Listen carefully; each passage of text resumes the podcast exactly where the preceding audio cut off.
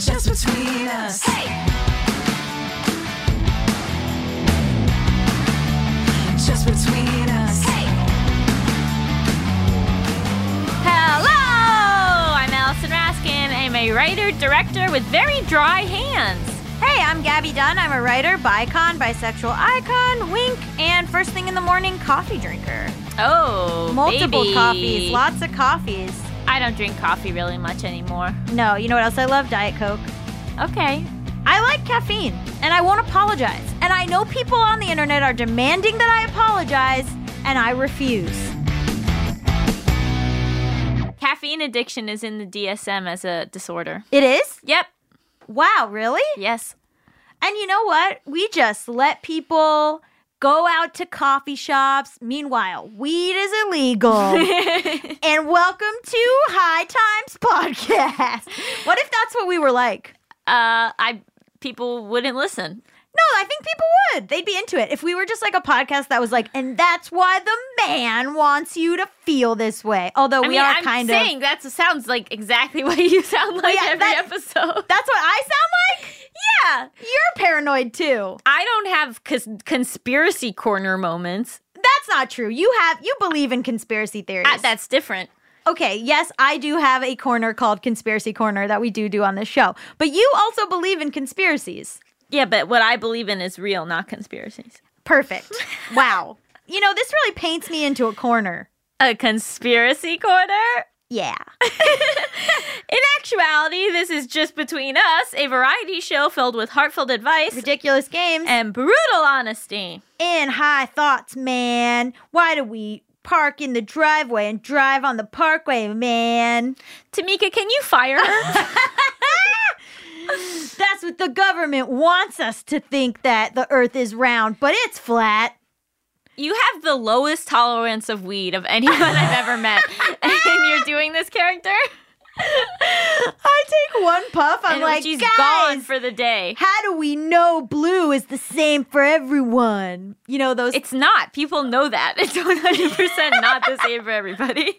that's my new character, guy who like says basic science things but thinks it's like uh, like Revolutionary. revolutionary. Like, guys, what if like dogs can see different things on different ways, man? I don't know if that's true. What are you talking about? They're colorblind okay. and they smell better than we do. that's not what you said, though. They're on a different frequency, man. okay. Did we go to the moon? Who can say? Buzz Aldrin, he can say. Uh, we have a much better episode for you than our opening. Um, Uh, this week we're going to be talking to Mikki Kendall, author of the book Hood Feminism Notes from the Women That a Movement Forgot. and later, we'll be discussing what questions should you ask a potential partner right away. Dire. Sounds dire. You know what else is dire? My need to hit this! International question!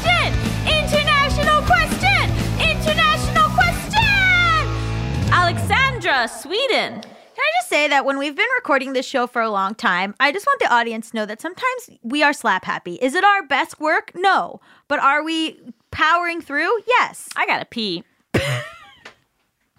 Like you're really getting the sort of like raw id. You know what I mean? I don't think that this is my id though because I'm not currently pursuing pleasure. If I was, I'd be peeing. Joke. okay. Alexandra says, How do you handle being at peace with your past self after maturing and realizing you used to act and think in ways that you disapprove of and are frustrated by now? Oh my god. Drag me. Um, so she goes on to like give specific examples, but I honestly think that this one's better if we just kind of leave it more broad. Yeah. And because everyone has different things that they did in their past that they might regret or disapprove Uh-huh, of or uh-huh. frustrated by. Yup. And so how do you like come to terms with that? Okay, let's get into a rough one for me. Okay. in a in a let's say what was it like 2014 2015 i was very good friends with someone and we worked together on projects and like my sister was was working for him we were deeply personally and also professionally intertwined this person through various tweets was outed as uh, someone who had sexually assaulted people and this is a, a thing that I like. If you were like, what could you take back? Like, this would be the big thing I would take back. But I defended him. So now, that is a thing that I look back on and I am frustrated, disgusted. Uh, I fully disapprove of it. Like, if it was like a different person and I went back and saw that person doing it, I'd be like, what the actual fuck? And I think a lot of people have things that they did in the past that were bad. This is also a- an extra layer because it is hurtful to other people. I can't change it. It's something that happened. I also I'm like very mad at my past self constantly because it was harmful to some to someone else. It was harmful to other multiple other people. It was a, just a mistake. Like it was like very ignorant mistake. And it is not something that I would do now, but it's hard not to judge your past self. It's hard, which, like in this case, sometimes I'm like, you should judge your past self. Like, I, I did a terrible thing. After years and years, let's say five or six years of, of maturing and, and becoming different, how do you reconcile w- what you were? And that's a really tough one. It's like a thing where you sometimes feel like you will always be that person. Like you get frozen in time and you're like, how am I able to be different than the worst thing I've ever done? But I think that you are different. Like I would argue that if you don't look back at some things in your life and go, "Wow, what was I thinking?" then you haven't grown. Yeah, but it's tough because I think some people will be like, yes, I did do something in my past that hurt a lot of people on different sliding scales. And then some people are like, yeah, I, you know, was a goth and then I became like not a goth. But that we're talking about here is reconciling your past when like what you did was really bad. Yes. So what do you do?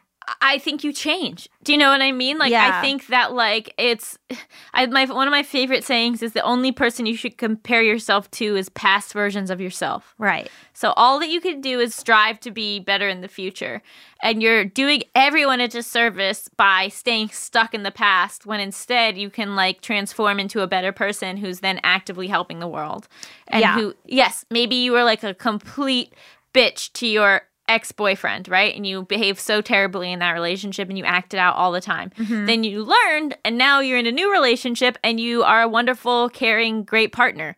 Who is it serving for you to obsess about how you acted in that past relationship? What's your responsibility to the boyfriend you were awful to? An apology? Sure. I sometimes think apologies are are for yourself more than for the other person. Sure. You know, because like maybe that person doesn't want to hear doesn't want to fucking talk to you. Yeah. You know, I think that sometimes an apology is reasonable. I think you just can't assume something back. So, like, if the person doesn't want to hear from you and has blocked you, then you just have to. yeah. And Let it go. just because you apologize doesn't mean someone has to forgive you. Oh, I've sent emails being like, I apologize. You don't have to accept the apology and Mm-hmm. you don't even have to write back. You can just delete it. You can't send it or you can't apologize or you can't like force someone to see that you've changed. They, they have no responsibility to you. I also think it is very rare, if not impossible, to meet anybody who has not made mistakes. So Yeah. I think that one of the biggest hindrances we can do is be like, well, I'm a bad person because I did this thing. So now I'm just a bad person forever. Right. You know, in a way, that is a cop out. That's you not having to actually work on yourself. Yes. So that was the big thing for me is I spent the subsequent years really changing, really working on myself, really reflecting, like really doing a bunch of counter work to what happened. I'm never going to be able to like make it up to everybody and that's super hard. And it's tough, right? So here's the thing. You know that you've changed. This is a big problem is reconciling your past self with your future self because you know that you've changed. And the people around you now might be like, "Oh my god, that's so unfathomable to me that you would have ever been that other person." Mm-hmm. But then people who are around during that time, they might find it hard to believe or be skeptical of like the new you. And so you can only control yourself. You can't control the perspective and the way that everyone is viewing you. And that's something that's really hard for me. Is like I want the people now to see me in a certain way and not find out about my past. And I want the people from the past to see me now and be like, "Oh my god, she's amazing. She's changed so much." And like you can't have that. you can only control yourself. Well, I think that if you still know someone from your past and you've changed a lot and they refuse to recognize that change, that's on them, not on you. That's what I'm saying. You can't control it. Then potentially that's someone you don't necessarily need in your life anymore if they refuse to see who you've grown into. But they're not obligated to. Then you just go your separate ways. Like they're not obligated to see the new you. But I I guess I just feel like a lot of what you're talking about is like I think wasted emotion if you've already made the changes. Like if you've It's just hard when people see you as your past. Like if you were an alcoholic and you got sober, and people still see you as as the alcoholic. It's Mm-hmm. Right. hard. But this is about how do you not see yourself as a, how do you not get mad at yourself every single day for having had a drinking problem that was out of control. Hard. So it's like, you know, but I think that what you have to do is instead of judging your past behavior, applaud the work that you've done to move past it. Yeah. You know, like it's really hard to change and it's really hard to become someone you're proud of being. And so if anything, you should just be like, wow, that's amazing how far I came.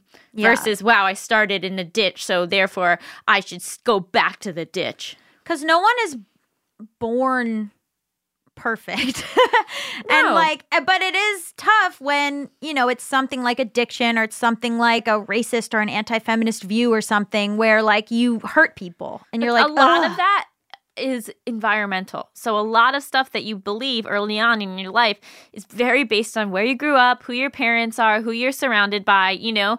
Nobody like gets all of the information and then is like, I decide to be racist. It's like, do you know, like they're I don't forgive someone who's 50 years old and is racist. But if you are 18, you go to college, and for the first time, you interact with people that are different than you, and you realize, oh my God, those thoughts I had were bad. And now I realize that everyone is equal and wonderful. Then, like, that's fantastic. yeah Like, do not end up beating yourself up about these thoughts that, like, honestly, you didn't have control of them being implanted into your brain. Yes. The only way for me to be at peace with my past, which I still definitely struggle with, and I am, I cannot apologize enough for what I did. And like, I think about that as like a huge mistake and a huge past self that like I can't even begin to like believe is me. You have to be working towards being better. You can't just go, like what Allison said, you can't just go, oh, well, I did this thing in the past. Like, I'm not going to change. Like, you know, you have to be actively working on being better. And and that's for everyone. Like even if you just were like, "Oh, I used to I don't know, be a person who liked this type of music and now I like this other type of music." Like you're going to change again and you're going to change again and you you're constantly going to be changing and you have to like make sure that that the ways in which you're constantly changing feel good and are good and are ways that help people and are positive. You can only be trying to make yourself better. That's the only thing you have control over. Is if you're making yourself better or you're making yourself worse. You know? Yeah. And, like, if you've made yourself better, then be kind to yourself about that. Yeah. It does not help anyone to beat yourself up over something you've already recognized as bad and have like moved away from. It just doesn't. Yeah. If you someone who like keeps doing the exact same thing, Right, right, that's different. right. But if this is something that's truly in your past, you got to just let it go. I do have moments where I do think about that and I'm so disappointed in myself and it's like really hard to get over and I can't believe that that that was me. And I think like my dad feels that way about being an addict and like is like I can't believe that was me. And like I know how hard that is for people. And when people are angry about it, I'm like I get it. Like with friends of mine who like had bad beliefs when they were younger, they're like it's hard to think anybody doesn't like you.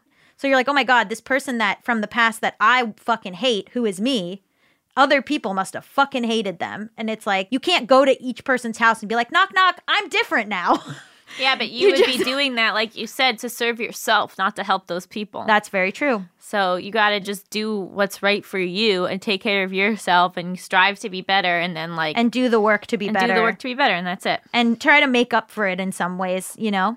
Yeah, like pay it forward a little bit. Be, Pay it forward. be an even better person than maybe comes naturally to you. yeah. Yeah, that's true. All you can do is not do it again. Exactly. Ugh. It is hard though. It is really hard. This is another one that like I don't have an answer to. Well, I do, so we're we're all set. if you want to submit your international question, send it to justbetweenuspod at gmail.com. That's justbetweenuspod at gmail.com.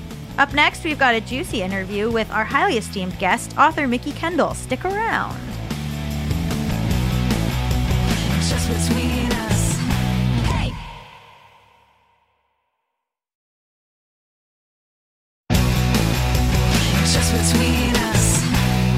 Welcome back to Just Between Us. It's time for the juiciest, most scandalous, controversial segment known to all of podcasting. Tough questions. Today, our guest is author and just all around cool person, Mikki Kendall. Hello. Hi, nice to be on. Oh, of course. We're huge fans. Okay, so can you tell us uh, about your book, Hood Feminism? So, hood feminism is it's an asshole's critique of the modern feminist movement, right? of mainstream feminism. We're just going to put it there. I say it in the book. It's the podcast. I can use these big, big girl words. Um, and basically, it's me talking about the impact of race and class and also feminism's failure to take those things into account. You know, homophobia, transphobia, all of these things into account when they're tackling issues and how that then fails women who are affected by these issues, even if they are not middle class white women. Basically, everyone in feminism that's not a middle or upper class white woman, we, we'd like some more things from feminism. It keeps asking for stuff. It needs to give back more. Yes. So can you talk about that a little bit? What kind of stuff is it asking for and what kind of stuff should it give back? So there's always this call uh, for solidarity, support, votes from marginalized communities, right? Mhm. Specifically from the marginalized communities. But when the conversation is about police brutality, uh, the Indian Child Welfare Act, if you're in the U.S., when it comes to time showing up for schools and health care that is not reproductive, all of these things, feminism tends to fall down, especially like, you know, things that explicitly impact poor people like food stamps Mm-hmm. Mm-hmm. you see this not just in the US with our programs, you're seeing it in the UK with programs around social housing and welfare and all of that. Um, you're seeing it in other places where, yes, it's great to make sure everyone has a chance to be a CEO or, you know, whatever, but we should maybe make sure everyone has a chance to be educated and safe and fed and housed before we start talking about who gets to be rich. Mm-hmm. So sort of like needing to start more at the base level, like we got to like fix it from the bottom up instead of trying to fix it from the top down. Yeah, especially because right now, as we're as we're seeing play out with many corporations, fixing from the top down, a lot of these CEOs and, and leaders in various fields that are not paying their employees or laying them off, some of them are women. Mm-hmm. Right. So this is the type of thing that has become interesting because as feminism got more popular in the mainstream in the last let's say like 10 years it, it is this thing of like corporate feminism like this idea Mhm. that like it's sort of this class solidarity and um you know there's like these $70 t-shirts that say like we should all be feminists and like can you break down like what are some actual issues like is it more focusing on race and class and less focusing on corporate sort of like we got to get girl bosses in the in the boardroom Well, and so here's my thing. It, you know, the girl boss rhetoric sounds great. What are the conditions for the employees where that girl boss is running things? Mm. right? Are her are these employees being paid a living wage? Do they have health care? Do they have paid time off? mm-hmm. What do those maternity leave policies look like? We saw this with Yahoo, and I have forgotten Yahoo CEO's name now, where she had had a policy where her kid could come to her office. She had an entire office set up, but we didn't really want to hand out that same perk or anything like that same perk, including paid parental leave to our employees. So, like girl boss stuff, CEO stuff, that's all great. But are your employees being paid a living wage? What do their hours look like? What do their working conditions look like? If they have health insurance, right, through their employer, is it good health insurance? Because I know we tend to think of employer health insurance as sort of the holy grail. But as anyone who has ever worked at a job that technically has benefits, but in reality, this is the worst program ever chosen by anyone in the Mhm. history of ever.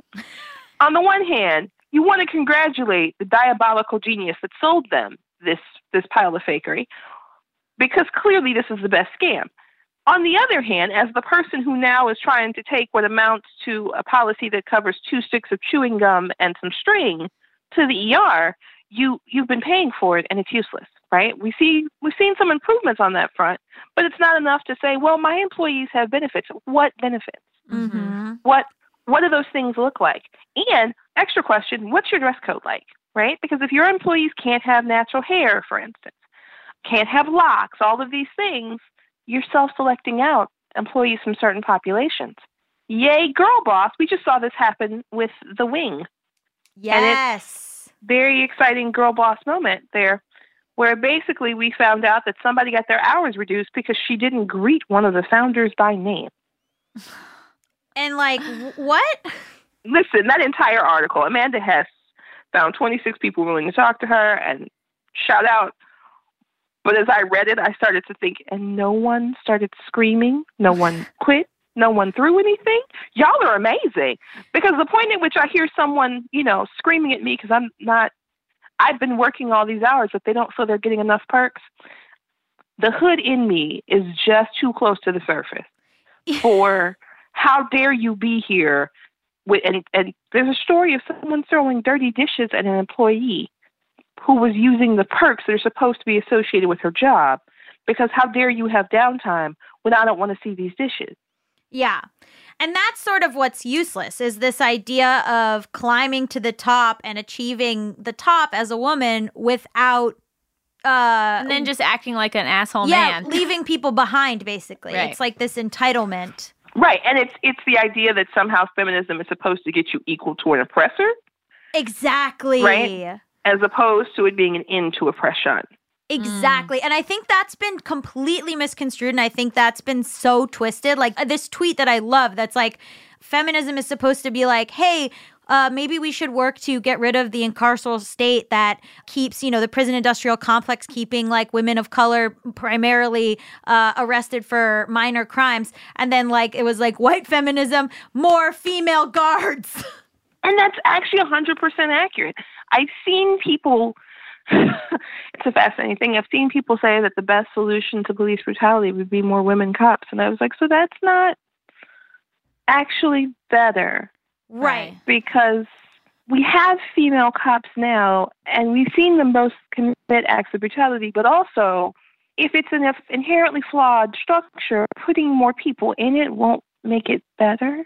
Right. Right, you got to redo the whole structure. Right. Yeah, so can you break down like what you found in your writing like with regards to stuff like that? Like what are some things that maybe our listeners who are like a lot of them are young would would think like, "Oh, the buck stops here for feminism" versus like what you've actually written about and found?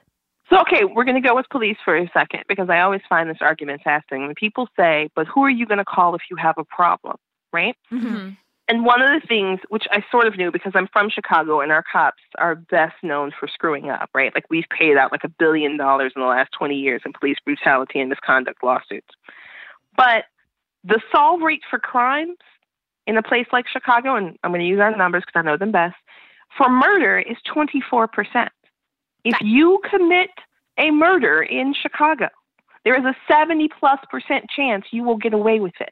Yeah, I actually thought you were going to say something lower. The solve rates is like shockingly low across the country. But wait, like. here's the kicker. Here's the kicker. That 24% includes the fact that some, possibly as much as half of those cases, because that's where the, the kicker came in, fraud was committed and someone was framed. Because hmm. after all of that, we then have had cops. We had the John Burge torture case, which, if you look it up, our cops were torturing people to make Yeah. them confess to crimes they didn't commit.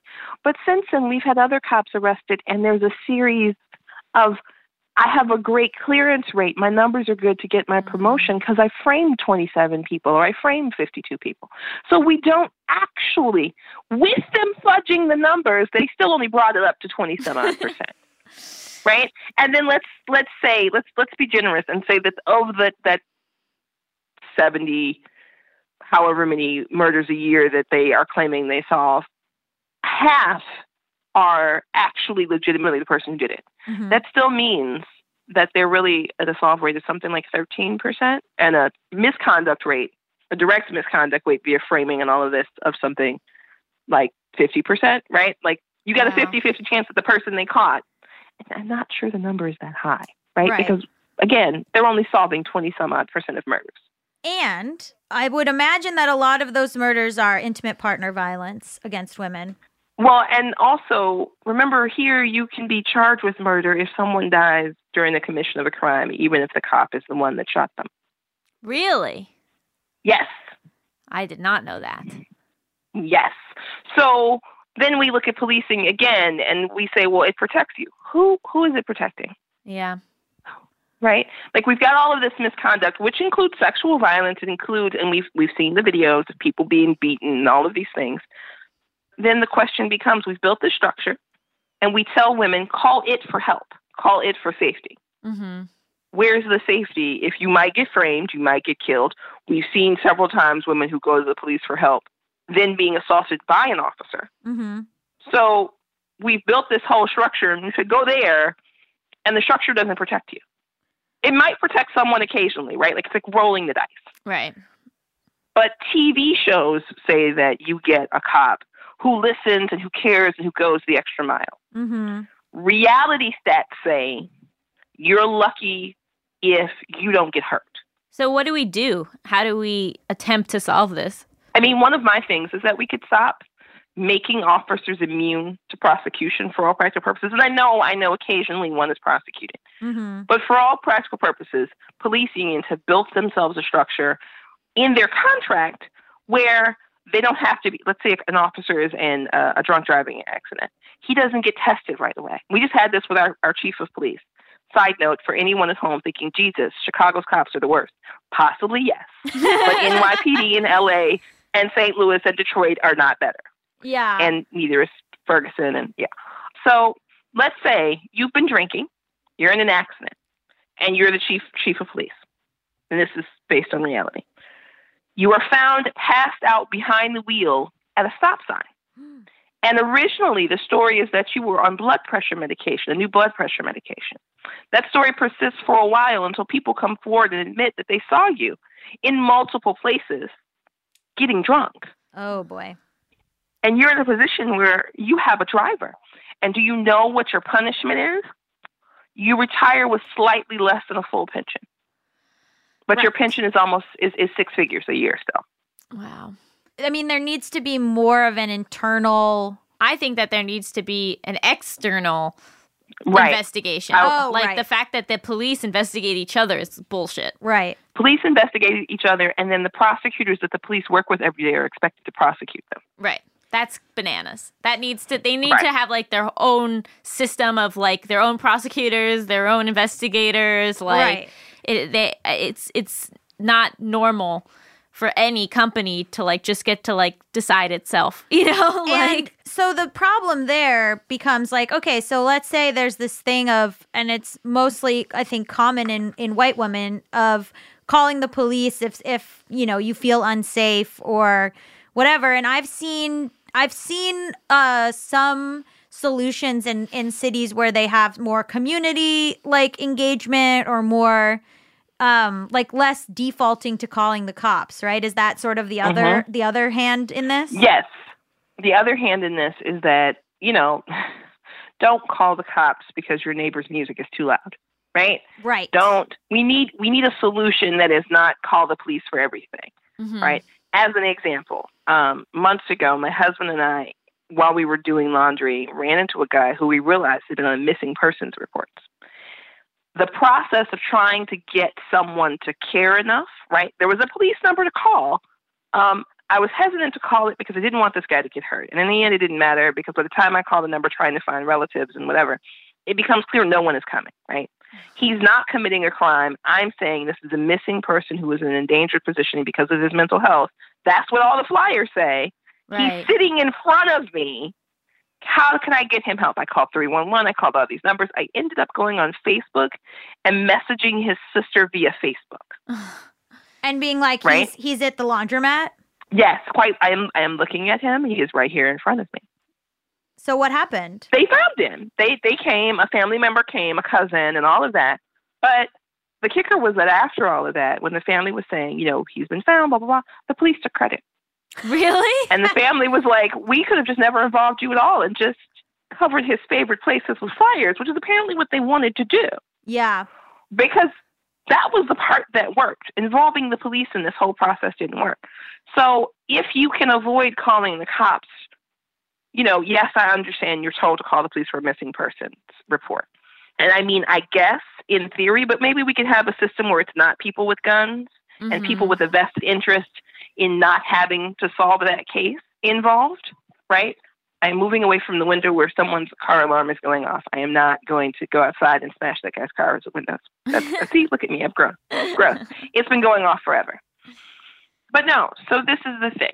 And it's the most peculiar logic in my head anyway. It wasn't that the cops ever got involved in a helpful way, but it gave them a case to solve. So now they were interested, right? So if we're going to create a system, maybe we need a number you call where people who go, who are mental health professionals, whose only job is to show up, Mm-hmm. show up, right? Yeah. maybe we need something that you call, you know, because I know we have emergency hotlines for after sexual assault and domestic violence and those kinds of things, and we absolutely need those numbers. But maybe we need that same kind of model without guns, because that's really important, without a reason to resort to violence Yeah. for a lot more issues. I think I didn't realize like what do you do if there's a big party? What do you do? Like the only thing that you're ever given is like call the police. But like I, you know, I have a neighbor whose dog barks 24/7. And it, to me I live in a, a a Latinx neighborhood and so I'm like if I was less informed, I would be like, "Oh, I'm going to call the police and report this dog." But I also know that there's a high chance that these people maybe uh, don't need a police interaction. And so I'm Right. like, you know what you can do is like, I know this seems crazy, but you could like go over there and knock and be like, hey, does your dog need something? Or like, what what can we do to you know mitigate this or whatever? And you might get yelled at. Yeah, they might just yell at you. But like, what are the police gonna do? Like, it, it it's like you know, I think we have such a hands off approach to humanity where we're just like, I don't know, let these these other people handle it versus like neighborly interaction. Well, and this is the thing because when I um, had a neighbor who had a dog that barked out the window all the time, and I had said something about it at one point, and my neighbor was like, "The dog gets upset because people don't wave to it, and it likes people waving to it." Right? Oh, And I I thought this was like the craziest thing, but I tried it. And do you know that if you wave at the dog, like the dog stopped barking? So we literally had a little sign that said, "Just wave at me, and I'll and I'll calm down." That she put in her window. What mistakes do you see like well-intentioned white feminists making over and over again? Um, so one of them is assuming that people haven't tried the thing, and you can Mm. insert the thing, whatever the thing is, right?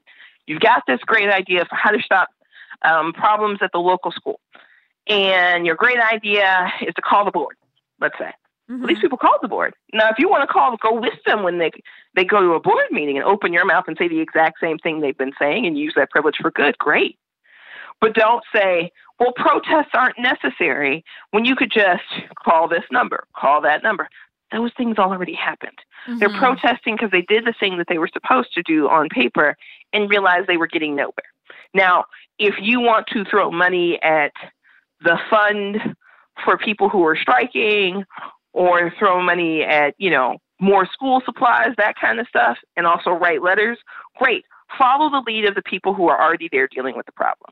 But Mhm. don't decide that you, new person to the problem, know best because you have more privilege. You might have gotten better results elsewhere because people listen to you, but folks are not in any neighborhood unaware that they're supposed to be able to talk to the principal or the teacher. What has happened is that they've talked to those people. It didn't work. right. So now they're trying something else. Yeah, I think there's a fundamental misunderstanding of of like what needs to be done or like why people are behaving a certain way. If you come from a different economic class, you kind of are like, well, when I talk to this person, it works. And it's like, yeah, it does, doesn't it? hmm And this is the thing because I know um, when I've talked to people now, this is a, an example. I, I did the Daily Show, right? So I was on the stage with Trevor Noah, all of that. You know, when I talk to people now, I get very different answers than I used to get. Really? If They saw me on TV. Well, because I did a documentary and I, I've done a bunch of other stuff. I've done a bunch of local stuff where my face is on the on the side of something. Uh-huh. And it's amazing what, oh, media connection Mhm. translates to Mhm. in people's heads, Right. right? I, I don't even have to threaten. I don't have to say anything. It's just send that different clip of you on the Daily Show. And not everyone has the ability to do that. It's so it must be so strange to compare now to to before, you know? It, it is the wildest thing because I didn't think the Daily Show was going to have this impact, right? Like I had no idea. You don't know when you're doing this thing what the thing is going to be. Yeah. but emails to teachers that were kind of answered, stopping in the grocery store, all of these little minor things, people sort of, oh, because they associate TV with a certain thing. Mhm. Right. Status. Yes, and that status gives you privilege, right? Right. And I don't, I didn't suddenly migrate financially or a bunch of other things, but because in their heads I am at a different level now, Mhm. has nothing to do with what I've actually done. Is suddenly their behavior is different. And it's sort of jarring to step back and think about what privilege does that you never really have to see. Because honestly, if I hadn't experienced the old them, I probably would think so and so is so nice. She's so helpful. Right. Or you're like, this is how life works. Right. If you're just gentle and kind and you work up the corporate ladder, I don't understand what these women of color are worried about. Right. And you you can tell yourself that over and over at every step, right? At every promotion. And it can start in in grammar school where you're the kid that the teacher makes much of because your grades are good and you work really hard. And it never quite comes up that your grades are good in part because you've had access to all of this information. You've got a computer in your home, you've got parents with educations, degrees, whatever. They pay for extra lessons, tutors. So you've never had to worry about your next meal, the power staying on, your home isn't overcrowded. You can study in peace Mm-hmm. Right? You maybe even have a set schedule and a set set of things that are always there. So your little sense of stability is never rocked. So you're doing the best because you have the best. You're always warm. You're always fed. Your your schedule is, is routine. Mom and dad read to you. You've got all the books, the computers, Mhm. whatever. You did great in school. School was so easy, right? Your first job, well, yeah. So it was a friend of your mom's, but what's the big deal? Mm-hmm. except your friend of your mom's owned a business, not Yes. a friend of your mom's was a dishwasher. Different sets of friends, right? All through college, same thing. This professor, you end up at your parents' alma mater. Your dad's frat brother knows the president of so and so, whatever, whatever the story is, right? Because privilege passes down. Mm-hmm. So your parents' privilege, even if it's not enough to keep you exactly at the same income level they are, right? Let's say you screw up and you get a, a record and, and all of these things. If you're white with a record, your chances are better than if you're black with a college degree. So, with no criminal history and a college degree, the color of your skin still makes things more difficult, yeah, right? So, if you're the black girl who did everything right but doesn't have any connections, you're not getting as far as someone with connections and who's white. I always find it amusing when it's like a white celebrity and they are like, funny story, I was arrested when I was a teenager, blah, blah, blah. And I'm like, I'm like, I love that that's a funny story for you. Whereas, like, for anyone else, that would be life altering forever. When white people are arrested, it's very quirky. It's funny, not funny. A guy that I went to high school with, he used to make pipe bombs for the heck of it. Cool. This is not Yeah, where I saw this going, but okay. Oh, right. It's a white guy. It's a white guy, right? Yeah, duh. So to give you an example, there was a black guy in our school who was dating one of the white girls, and for a series of bizarre events, he kept getting in trouble for things that weren't things he had done wrong, but were things she had done. Right. Mm. So she tries to jump on him at a game and hits him, and he pushes her away, and they're ready to press charges against him. Things like that. Like this relationship is not great. He's trying to break it off. She does not want it to be broken off to the point where his mother finally has to get like a restraining order, and there's a bunch of things going on. And she's still trying to get people to put notes in his locker and blah blah blah. And their response to her is to try to get her help, right? hmm But their response to him at first was to send him to juvie. Oh my. Now, God. fortunately, mom could afford an attorney and a bunch of other things. There were witnesses there. There were other black kids there. But meanwhile, let's go back to the white guy who made pipe bombs because I don't know. That's what he did. He, made pipe bombs. He called in bomb threats. Sometimes he blew up the pipe bombs. He never blew up the school, but he blew up the pipe bombs. Dan joined the Marines. You truly love to see it. Okay, wow. Wait, we didn't even attempt to get him help. We just said, "Oh, he should be in the military." So I think people hear the term intersectional feminism all the time, but can you define it? First of all, there's no such thing as intersectional feminism. There there's intersectionality and there's feminism, and you can certainly use an intersectional approach to your feminism. Tell Uh-huh. us more. Tell us more. So, intersectionality is rooted in the idea of the ways that gender and race can impact your experience in the criminal justice system. Professor Kimberlé Crenshaw coins a term to describe a phenomenon that was already happening, right? hmm So you have, and side note, if you erase black women from your intersectional feminism, quote unquote, then you have already screwed up. Intersectionality is not, let me go find three white examples because it's explicitly about race and gender. Thank you. Sorry, I just had to put that there. You can certainly broaden it to other things like disability, trans, um, or non binary identities, things like that. But if you're not centering it in marginalized people and explicitly in marginalized people who experience oppression, additional oppression because of their skin color, you've kind of missed the point of the term. And the thing is, it's not that it's only about black people, but we have this weird thing where we decide that the people at the center of a thing have to be pushed to the edge so we can use it, especially if they're black. And black women come up with the term, or a black woman comes up with the term, other black women do work around the term, and now white feminism has sort of discovered it. And I'm not really clear what's happening now. it's being stuck on everything like girl boss. Like I don't I don't know where we're going here. Because I'm seeing people say, I'm an intersectional feminist, and then they start talking. And A, they don't seem to know what the word originally meant. And B, I'm not sure what they're talking about in their own lens because they've removed race. Yes. They'll say things like it's not about race. To me, that term means that you have to acknowledge race. That like you can't ignore that factor and that it's so different for women of color than it is for white women. and specifically black women.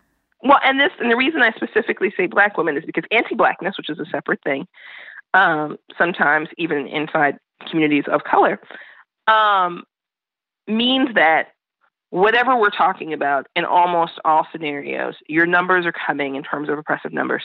Your numbers are coming in part from black women's experiences, and I don't just mean cis black women. I also mean trans black women. But like, say we're talking about rape statistics, that includes trans sex workers of color that specifically includes black trans sex workers. If we're talking about um, foster care numbers or abortion or whatever, whatever numbers we're talking, right? Even when we say, well, women make 70 cents to the white man's dollar or 79 cents, whatever that number is now, white women do. Black women are somewhere in the 60s. Latina women, I think, are in the 50s. I believe, and I'm not sure about this, indigenous women end up somewhere around there. The only group competing really with white men is Asian women, and only because of tech kind of a thing. So only some Asian women. And so all of these things sort of stack up together to be when you're talking about intersectionality, you have to pull back enough to see where these numbers are coming from, where these issues are coming from. Because if you don't, then your problem is you'll say, I'm an intersectional feminist and I've considered everything. And you'll also say, like, women of color. But even women of color aren't all experiencing the same thing. Different groups experience different things. And if you're not thinking about how the policy you want to write, the law you want to write, whatever you're doing will impact people coming from different places, then you have a problem. Because now things are not coming out the way you need it to, right? Where you've told yourself that what you're going to do is write something about food stamps, let's say, right? And you're going to base the income numbers off what white women are making, because white women are the ones who are the largest group benefiting from the food stamp program. But if your income numbers are set for what they're making, and and then you plan everything around them, is that enough to help people who make less than them? I mean, I think the word intersectional has become a catch all. I don't think people realize that it originated from black women. And I also think like a lot of feminists have a hard time, like, they'll be like, well, I'm being inclusive, like women of color. And it's like, it's okay to say what you mean. You can say black women. Wait, side note, black is not a pejorative. I know And- people are weird. And if you're going to talk about intersectionality and in the sense of how you want to apply it to what you're thinking of, I am not saying you have to do some arcane calculus. Like so like right now we're looking at this potential stimulus check, right? Mhm. hmm And they're like twelve hundred dollars. And cool, if you make four grand a month, you probably have some savings. And a month with twelve hundred extra dollars per person, you'll be kind of okay. You'll be a little behind, but you won't really be. But if you only make, let's say you make sixteen hundred a month, you don't have any savings, hmm right? Or if you do, it's certainly not enough to make up for this drastic drop in income. So that's why I say when we're talking about intersectional and intersectional feminism, I want people to stop and think, what am I backing and how does it harm other people? right? If, if we're talking about schools, I don't want my kids' school to change the boundaries. I don't want that many more kids. Cool, but is the school in the next district are they overcrowded? And is it really about you don't want more kids in your school, or is it really that you don't want those kids in your school? Right. Because if you really want to help and you don't want more people in your school, you'd be over there advocating for them to get a bigger building or another school in their district. Well, I think a lot of feminism is about gains and like what you can take from it. And I think there's a problem wherein people don't realize that part of it is divesting or sacrificing. So the idea is like, let me go up the corporate ladder. Let me, uh, what can I like get from being feminist versus like this idea of you might actually need to lose out on some stuff. You might actually need to create not equality, but equity. Um, and I think people don't want to make themselves smaller for the benefit of other people. Does that make sense? Yeah. Well, and the other thing is that we tend to think of giving up stuff as like this really hard, difficult thing. Yeah. And the assumption that this thing was mine when sometimes it wasn't yours. it was never yours. It's this take stepping back and being like I am not entitled to this and my view of this job, this this money, this whatever is that well it is mine. And it's like, well, was it actually yours or do you just feel as though it is yours? Well, and that, that's the other thing, right? Because so all of those lawsuits that were being pushed, um, I think her name was Abigail Miller. Oh Maybe. yeah. About the uh, So- affirmative action. I lost out. Yes. On, I'm white, and I lost out on a spot at Stanford because I am white. But the assumption there is that that spot was yours to begin with. Well, and this was the thing. So when that whole case unfolds, I think it was UT maybe, but whatever, her grades finally come out. And I, as a kid who got pushed through the magnet school AP class mill, had to sit here for 15 minutes, right? Because I had a kid going through it, trying to figure out how she ever thought that she was qualified for the spot she swore was hers.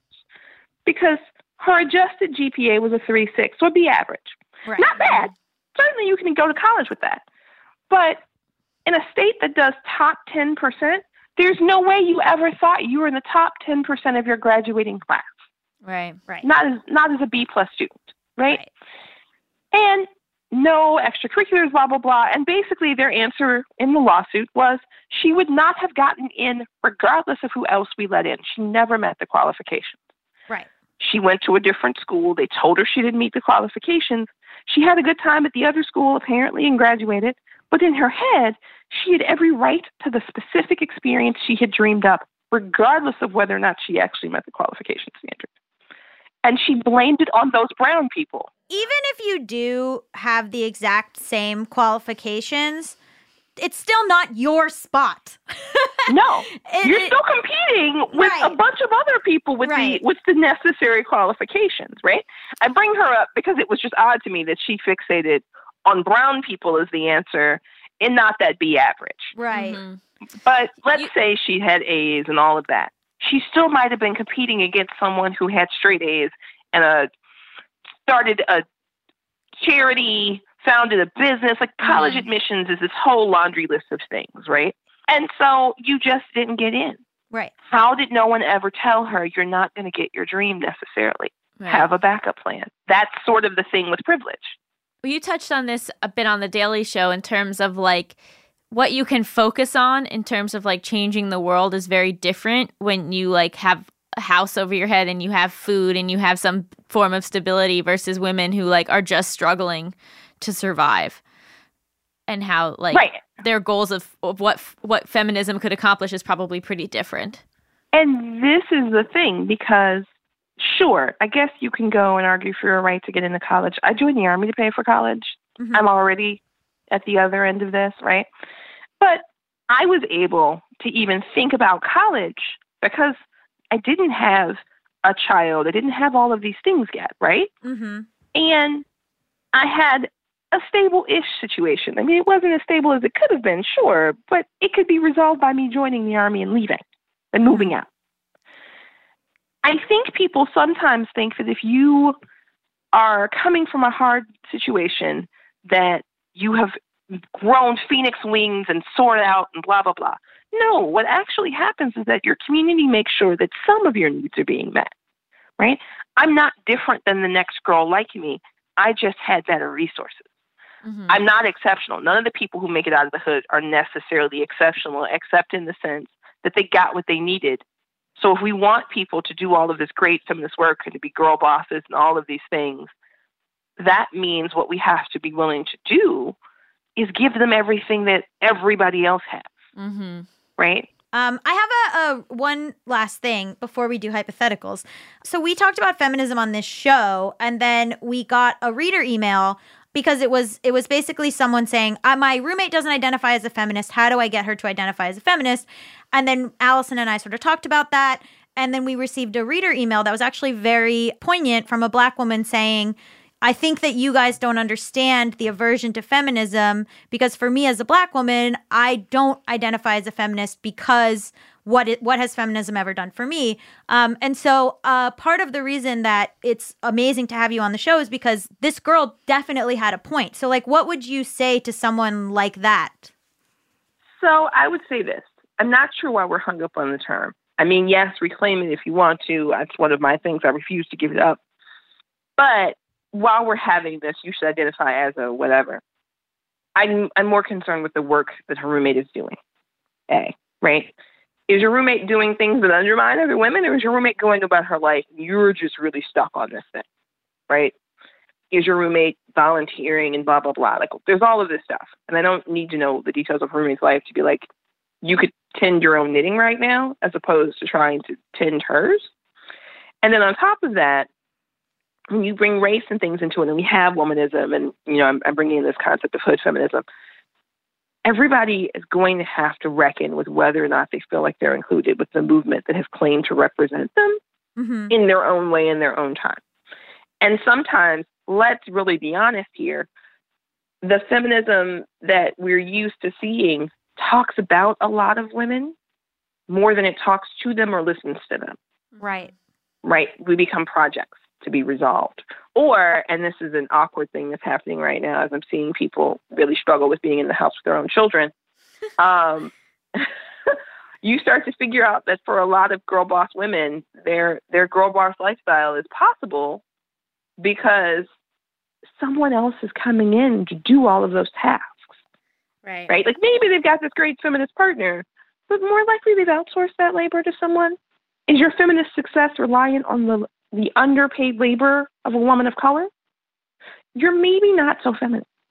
So spend less time obsessing over what people call themselves and more time fixing the problem so they might want to identify with you.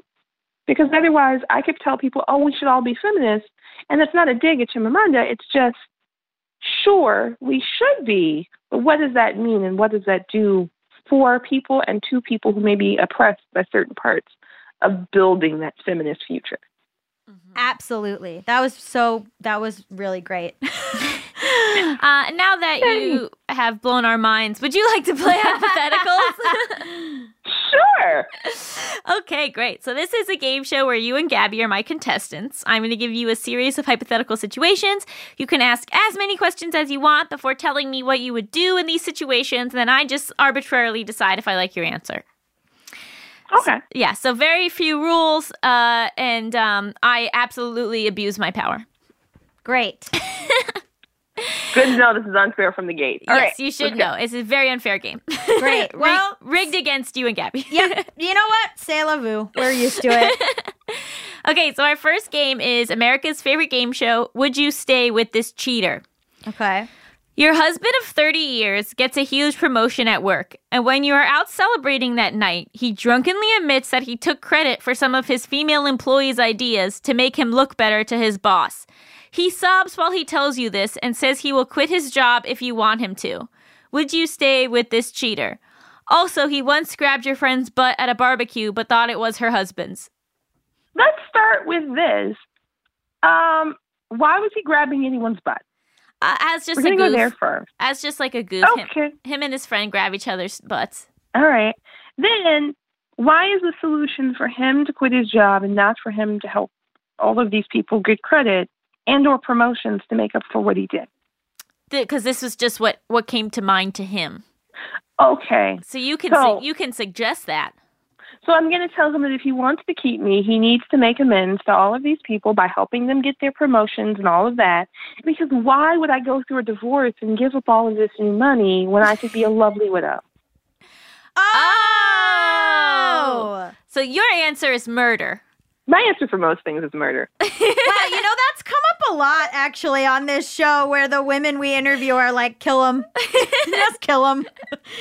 Okay, I'm gonna say that I think he needs to make a big blog post confessing to everything. Okay. I think he needs to like go to his bosses and tell them the actual women who gave those ideas.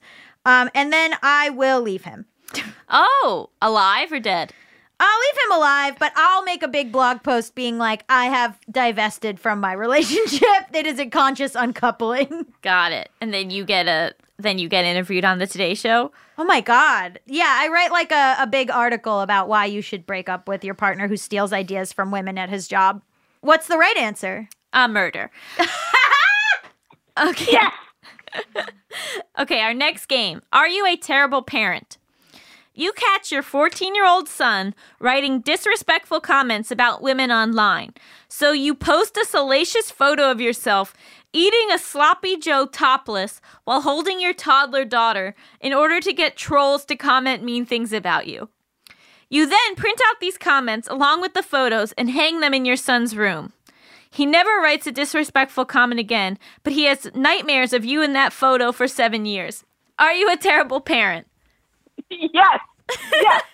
you know what you can do instead of What? putting your daughter through humiliation and yourself through a sloppy Joe? Like Jesus, you you could take away the internet. You you could you know talk to your kid. He could get in trouble. There could be grounding, all manner of things. But why would you? First of all, why would you put the baby in the picture for these for the trolls? Also, never feed the trolls. Because people love to comment about moms and how how to be a mom. So you you knew that that would really get you a lot of comments. But then she has to live with this baby picture of her being out there forever. This seems like it punishes her more than it punishes him. You know, you're making some really good points. Often the answer to are you a terrible parent is just like, God, maybe you should have talked to your kid. You know, like rather than this elaborate scheme, why don't you have a conversation with your child? Like talk to them. And I mean, like here's the thing, right? You want to make you want him to pay for what he's done. You can make him do any manner of chores, right? Oh yeah, we it's your can be kid. outside painting the outside of a shelter. We can be collecting donations for a domestic violence center. We can be looking at the impact. We can we can learn about the, the criminal impact increasingly for this kind of behavior online. We can do all of these things. All of them involve talking to your child. So you guys are a nah on the photo shoot. People hate talking to their kids, but also I'm going to say no. And I'm curious about Mikki's sticking point of the sloppy Joe, but I'm going to let that slide. Okay, our final, final game. Would you lie or tell the truth? Your 16 year old daughter asks to go on birth control, so you go with her to get a prescription. When you get home, your husband asks where you guys were. Do you lie or tell the truth? It's a Thursday afternoon. It depends on whether or not she wants him to know. That's true. Does she want him to know or does she not care? She has explicitly said, Don't tell dad. Oh, then I would lie. I'm not even going to lie. I'm just going to say, "Oh, we had some appointments." Oh yeah. We what had if- a we had a doctor's appointment. And then- appointment, he'll- He'll say, About what? and I'll say girl stuff.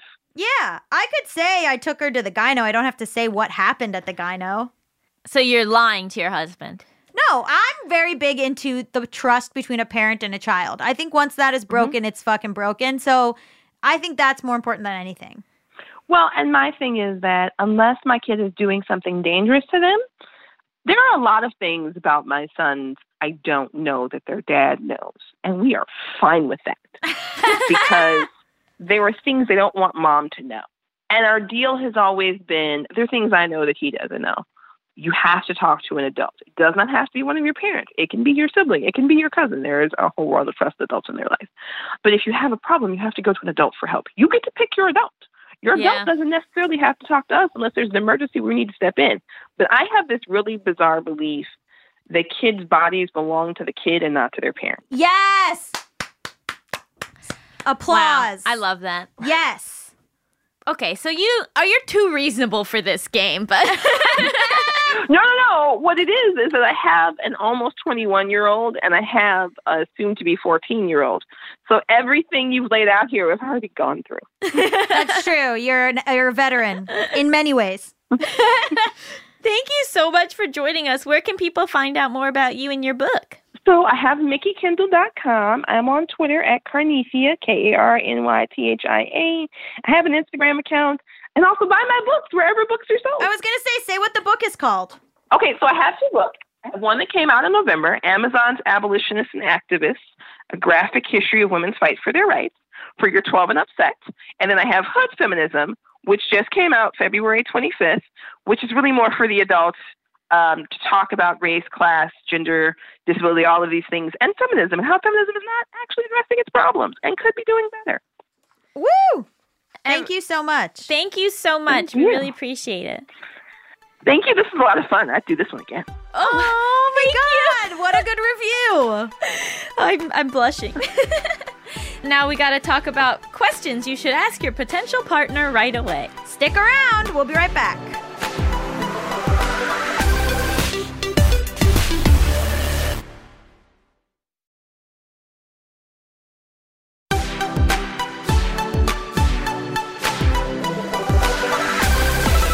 Welcome back to Just Between Us. It's time for topics. XXXX. X.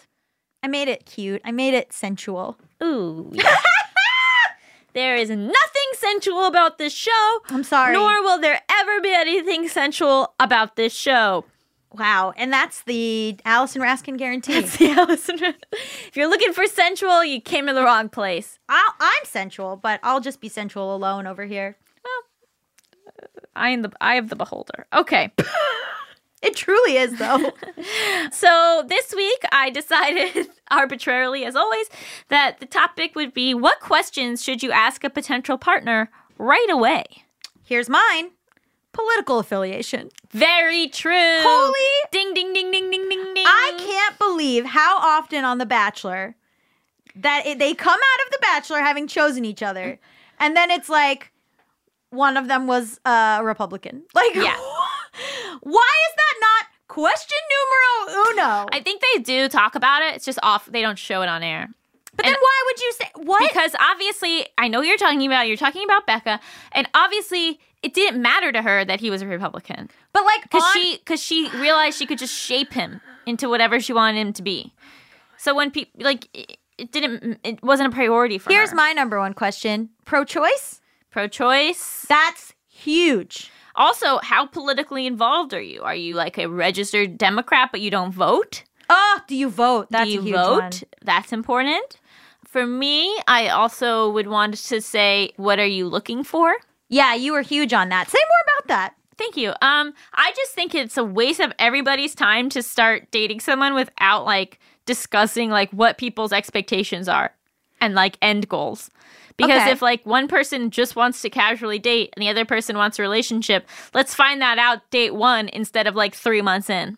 Yeah, totally. Or like what what is your idea of the perfect situation? Do you want to just like date and be together and like live together or- and you don't really care about marriage? Do you really care about marriage? You know, like what are we looking for in terms of life? But then also like I guess specifically like what do you see with me? Cuz sometimes it's like, yeah, we're ju- we like both want to get married eventually, but like not to each other. Well, I think that's a little tough right away because they yeah, don't you know don't know, you, you don't know. Yeah. Um, but if someone is like adamantly wants something that's different than you, it's it's so much easier to cut ties right away. Yeah. Uh, Um, are you a person who likes to go out? What are your hobbies? Are you an introvert? Are you yeah, per- like what is your um social life like? yeah, yeah, like, when uh, you were dating that guy who loved cocaine. uh-huh. So that's like an incompatibility. yeah, You're like, I love to be in bed, and he's like, I love to be awake till three in the morning doing cocaine. right. So I found out he did cocaine on our first date, but then he underplayed how often he did cocaine. Yeah. So that's something that you you got to be So honest. be honest about your cocaine usage. right up front. I think it's like, hello, hello, I've done cocaine blank amount of times. Yeah, I but or I plan on doing it once a week, three Yeah. times a week. I plan on always doing cocaine. and look, man, if you're both coke people, live your dreams. But Mm-hmm. but it's also a little bit unethical the way that it's brought into the United States. The point is is that like you got to have compatible lifestyles. yes, absolutely. How religious are you? How religious are you? That's important. I think um what is your living situation? Ugh. Yeah. know, like are they living with roommates that they like, that they hate? Are they living alone? Are they living with their parents? Are they Remember the boy and he shared a room with a roommate? Oh yeah, the boy. he was so young. Yeah. That was a fundamental incompatibility. But see, I went into that knowing that. The incompatibility being he was a child. He wasn't a child. He was young. When he was like, I live in the same room with a roommate, I was like, I don't really care where you live, bud. Not, not As long as you don't live with me. yeah, hit the bricks. I think a really important question is if they like their job. Go on, say more about that. Because people that hate their job are pissy. like Oh. it sucks to hate your job and it can be like a real drain on a relationship. And like it obviously depends on the person's perspective of that job, but if someone like every single day goes and does something that they hate for like 10 hours a day, like that's going to seep into other stuff. Yeah, when they come home, they're miserable. Right. That's very interesting. I would never have thought of that. Well, that's why I'm here, baby. But I do like, I want to know, like, what are you passionate about? Right, but also like their passion might be music, and then they're like uh, doing like payroll at a company, you Right. know, and like But are they able to do music? Are they able to to do their right, but- passion? or is it are they able to be okay with that reality? right. Or every single day, do they wake up mad at the world that that's what's happening? I think that dovetails into are they someone who can make their own happiness? Like, mm-hmm. can they, are they working towards, I'm going to eventually quit my job and do music full time? Like, is this someone who can, like, take their destiny and their future into their own hands, or are they going to rely on you for that? And you mm-hmm. can kind you don't have to ask that outright, but you can kind of try to suss that out too, because you don't want to become like, the only good thing in someone's life. That is too much pressure. Yeah, I like to know right away if they have friends. Oh, interesting. I think it's very telling if someone doesn't really have friends. we just look at their tagged photos. Yeah. one of the things I loved about Jake is that like he had like really really strong lifelong friendships and I was like, "Oh, that's a sign of someone who's like capable of maintaining friendships and relationships." and someone who is who if something goes wrong they're going to have a support system that Exactly. isn't just you exactly. I like what's your relationship with your family It's also good just to know the basic structure of their family so that you then don't say anything offensive. So like, let's find out if your mom's alive before I like make a joke about your mom. Like, you know, like I think it can be helpful to like know those basics right away. yeah and that it's not going to necessarily be the same as yours Mm-hmm. like don't go in assuming right like oh everyone has a mom and a dad which like no Right. also sometimes it's like i'm not close with my family but i have a biological family but i have a chosen family that Mm-hmm. i'm super close to and this person is basically my sister and blah blah blah like get who's in their life Right. Who's in their life? who's around who's in their life Absolutely. What's the situation? I mean, it all comes down to like compatibility. Like, right. you don't have to be the same at all, but like, are we starting from a place of where we're gonna like be compatible and understand each other? Mm-hmm. One guy I dated, I saw him do a stand up bit about a threesome, and I was Mm-hmm. like, yes, like compatible. Right. Um, I think like sometimes you can suss that out a little bit. Oh, monogamy versus polyamory. Mm-hmm. Like, are you monogamous? Are you non monogamous? Like, I think there's a lot of that kind of stuff that could be an issue. But Do they you like dogs? be honest. If you hate dogs, just say. Yeah. We don't need you seven years in being like, I never liked your dog. Oh my god. Nothing would break me more. That's what I'm saying. Also, like, our dogs are the best ones. So it's like kind of fucked up. I think so many people fall in love, but they don't think about what their life with that person will be like day Huge. to day. Yeah. It's very different than just like being in love. Wow. Yeah, yeah, yeah. Tamika, do you want to come on in and share your thoughts? What's the first question you'd ask a potential partner? Actually, I was thinking about this. I instead of asking a question, like a specific directed question, I'm mostly listening to figure out what someone's priorities are. Mm, uh, Interesting. especially like if they talk about the same people often, what they're spending most of their time thinking about, what they're spending most of their time doing. It kind of shows how they prefer to live their life. Mm-hmm. And then I'm sort of gauging whether or not I can kind of be compatible with that or see myself vibing well with that type of person. Mm-hmm. It's just really telling how people choose to spend their time. And what you were saying about their feelings towards work, you know, you guys wear multiple hats, you have like lots of different creative interests. Did you find it difficult like finding partners who were also like really independent and uh, creative and busy on their own? Yes. Hugely. A lot of times I found them relying on me or me needing to push them to be the best at their work or me needing to be like, why don't you do this or whatever. And I also have to take into account that I do that too much. I've enjoyed dating someone who's not in the industry, and um, that that the chaos that is the instability of what we do is only for half of us. so it's not two people in a super unstable environment. I That think he's it's got been a re- steady job. Yeah, I think that's been really great. Yeah. What do you rate the episode? This episode was interesting because I felt like Mikki had a lot of great thoughts during hypotheticals, but I can't think of like a good rating based off of that. Just like 10 out of 10 hypotheticals. Or like twelve out of uh, eleven. Talk to your kids. Oh my God. Just talk to your child. that. Um, I rate it five out of five for giving past mistakes. Take that to heart, Gams. I know it's hard. I'm not really close to achieving it, but I'll work on it. What did we learn? I learned so much from Mikki. Oh my God. I mean, mostly I learned that intersectionality is its own thing, which I'm embarrassed that I didn't know. Mm-hmm. I had no idea. I'm so glad we got to address that on this show because I think you and I have have a lot of knowledge, but it's limited mm-hmm. by our experiences, and so I'm I'm really happy to have someone else talk to our fans.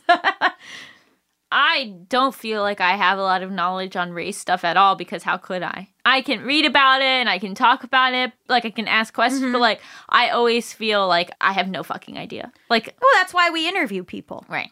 That's our job, right? To like amplify other voices, which I feel that we do. Oh, thank you.